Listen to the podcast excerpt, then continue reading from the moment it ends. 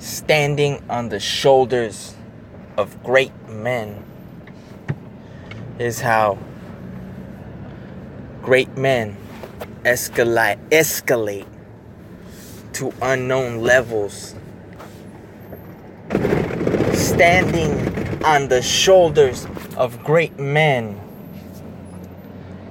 is how you jump in the ladder of success from one step to the fifth step. Standing on the shoulders of great men is how you validate the history that came before you by creating a brand new future never before witnessed. I've been watching a great documentary from the History Channel on the beginnings of the United States, on the beginnings of the greatness of the United States. And it it goes a, little something like this. Cornelius Vanderbilt became the greatest railroad mo- mogul in history. He rolled up struggling railroad companies to the point where he owned 40% of the railroad industry. And it was because of his innovation that the United States could transport on train, which had never been done before, from the East Coast to the West Coast. And then, after Cornelius Vanderbilt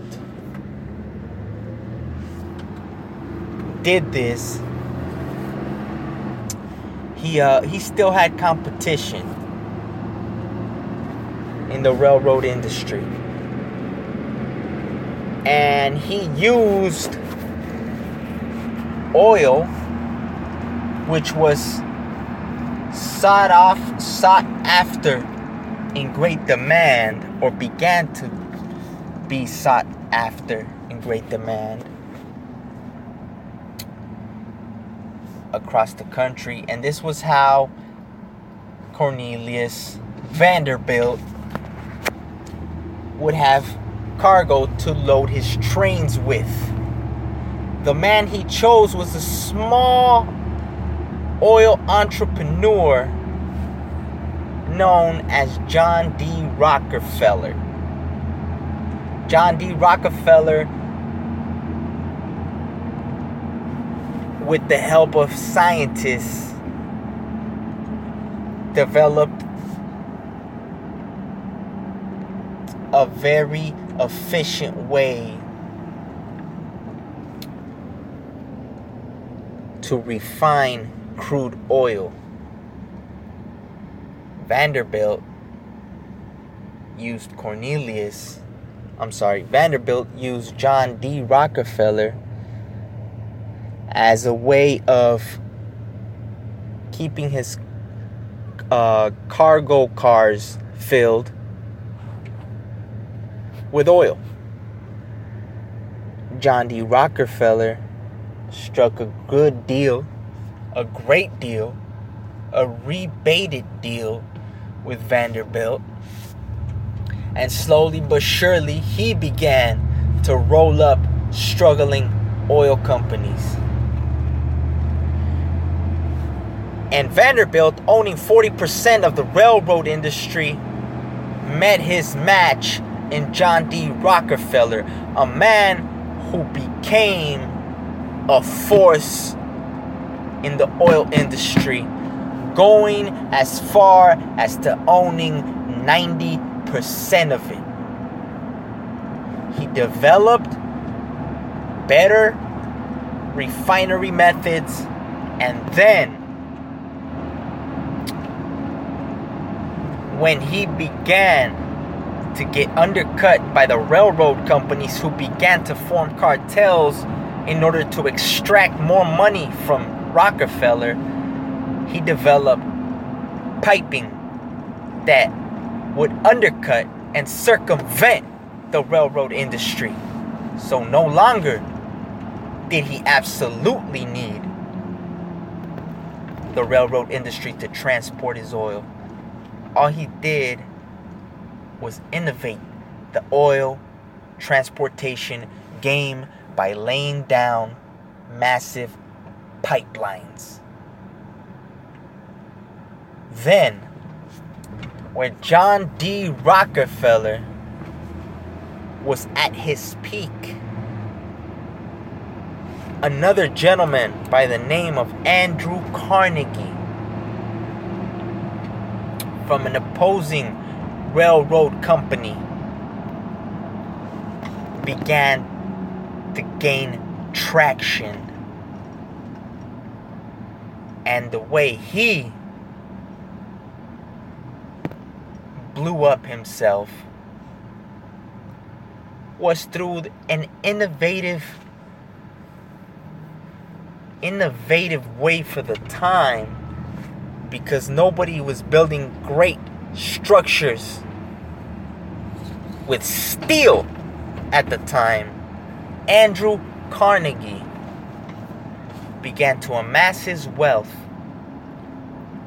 by using steel to build bridges never before seen in history, by raising cities with buildings never before seen in history. And so then he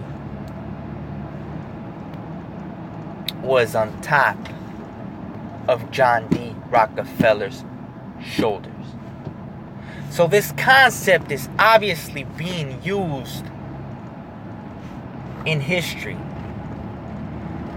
Steve Jobs had Bill Gates.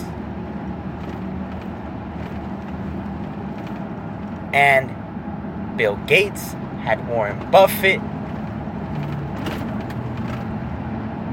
So on and so forth. Now that's the big macro picture, the big, huge, monumental, historic figure picture. But we can do that in in our lives, even if we think that to aspire to such great heights is lunacy. I mean, if I want to learn how to become a supervisor in my company or a vice president in my company or even just a foreman in my company, I'm not going to look for guidance or advice from people at my peer level or peer group. That's nonsensical. I have to stand on the shoulders of giants. The person that is ahead of me, a level two or three above me, in order for me to learn where I can go after I follow in their footsteps. And obviously, if we do it right, it's not for us to reach their level, it's for us to catapult ourselves beyond their level. So, standing on the shoulders of giants is a concept that has been used cyclically in a cyclical nature in the history of humankind, of mankind. And I think we forget that sometimes. I forget that sometimes. Sometimes we feel lost, we feel a little distraught, we feel a little anxious, we feel a little stressed. When all we have to do is maybe look around us and see who is at a level we want to be in order for us to imitate some of their moves, ideas, and concepts.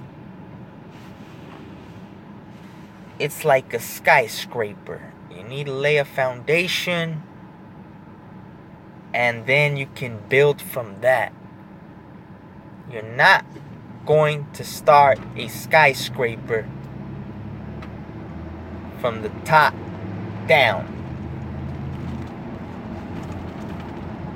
So, why do we think that if we get to a job, that we get a position in a company, and so on and so forth, that we are going to start from the top down or expect for others to see that we belong at a higher position until we have laid a foundation that proves that those who are above us are neither better than us nor more efficient nor more hardworking than us. Once that reputation of us is laid and everyone for the most part because you will always have detractors no matter what no matter what position in life you hold once we lay the foundation that those in a position above us don't work harder don't work smarter and don't work more efficient than us then and only then will the universe start pulling you like gravity towards those higher positions in life.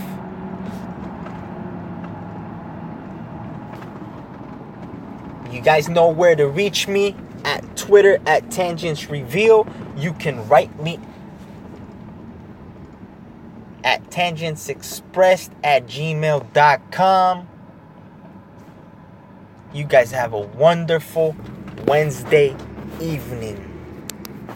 Peace.